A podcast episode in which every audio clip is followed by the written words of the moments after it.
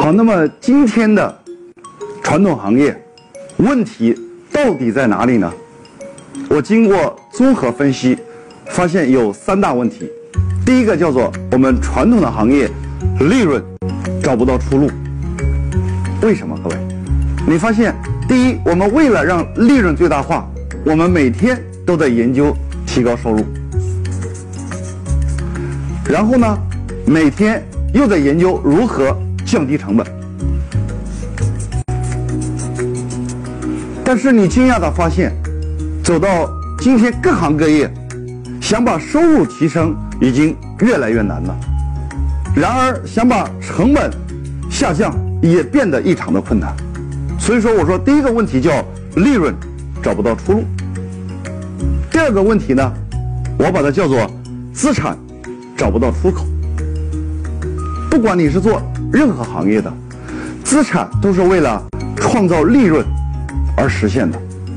但是你发现，当我们的资产无法去创造利润的时候，那这个资产就翻过来变成了残值。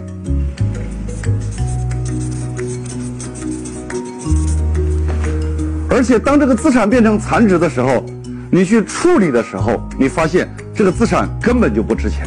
于是我们被逼无奈，也要把无用资产给处理掉。这是第二个问题，我把它叫做资产找不到出口。那第三大问题呢，我把它叫做投资找不到出头之日。各位，原来我们生意好的时候，我们就想把规模扩大，于是呢，我们就会投资。那个时候我们投资是为了什么呢？为了做大做强。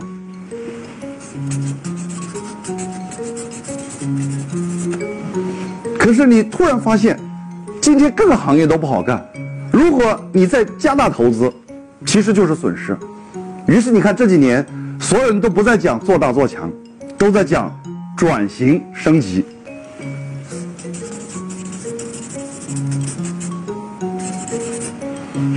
所以我说，传统赚钱的三大死穴，第一个叫利润找不到出路，第二个叫资产找不到出口，第三个叫投资没有出头之日。我用一个简单的案例跟大家分析一下。比如说，你投资了100万，开了一家饭店，然后通过你不懈的努力，你不断的去提高收入和降低成本，一年你发现你的营业额达到了200万，然后你的成本一算呢，有150万。这个时候你非常开心的告诉自己，今年我有50万的利润。可是你有没有发现，在一年前你的账上有100万，可是一年之后呢，你的账上只有50万。你会告诉我，老师，毕竟我的店还在呀。好，那第二年我打你竞争没有加剧，你照样又做了200万的营业额，又做了150万的成本，最后你又有了50万的利润。这个时候你账上有多少钱呢？各位，你的账上有100万。我想问问你，2年前你账上是100万，2年之后你账上还是100万，换句话说，钱一点都没有增加。可是你会跟我说，老师，必定店还在呀。好 ，OK， 那我们继续。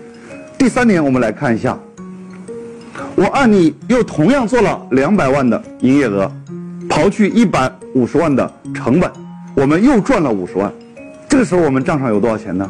我们账上有150万。那我们来算一笔账。3年下来，3年前呢，你的账上呢是100万，3年之后呢，你账上是150万。换句话说，那你在这3年的过程当中只赚了多少钱？只赚了50万。你又会跟我说，老师啊，毕竟我的店还在呀。可是你有没有发现，假如说你这家饭店的生意不好，你有可能会投资失败。但是，假如说你这家店的生意好，你在当今的社会当中一定会面对各种各样的竞争。这个时候，所有的实体行业，你发现3年是一个小循环，你会重新面对一个问题，那就是什么？你为了提高你的竞争水平，你可能要选择重新对你的饭店进行装修，进行扩大规模，进行不断的人员扩张。你突然发现3年前我投资这家店100万就够了，可是今天你要重新把这个店做一个装修，或者重新开一家店的时候，可能需要300万。那我想问问你各位，你的钱在哪里呢？这个时候你可能不光这150万的利润你没有在账上，你有可能还要再去借150万。为什么？因为你要提高竞争能力，你要扩大规模，你就必须要不断的加大投资，因为你要做大做强。各位，所有的企业95%以上都在这个层面。我不管你是开工厂的，还是做贸易的，还是做实体门店的，你惊讶的发现，你开工厂的到最后你赚的钱几乎全部都在设备上，你做门店的你会发现几乎你赚的钱全部都在装修和货品上。如果你是做中间流通环节的，你会发现几乎你赚的钱都在库存里面。于是你就问自己，为什么赚钱这么难？这就是传统企业赚钱的3大死穴。你永远利润找不到出路，资产找不到出口，最后投资没有出头之日。那到底我们应该怎么解决这样的一种现状呢？在接下来几集里面我会详细的跟大家分享。好，下集再见。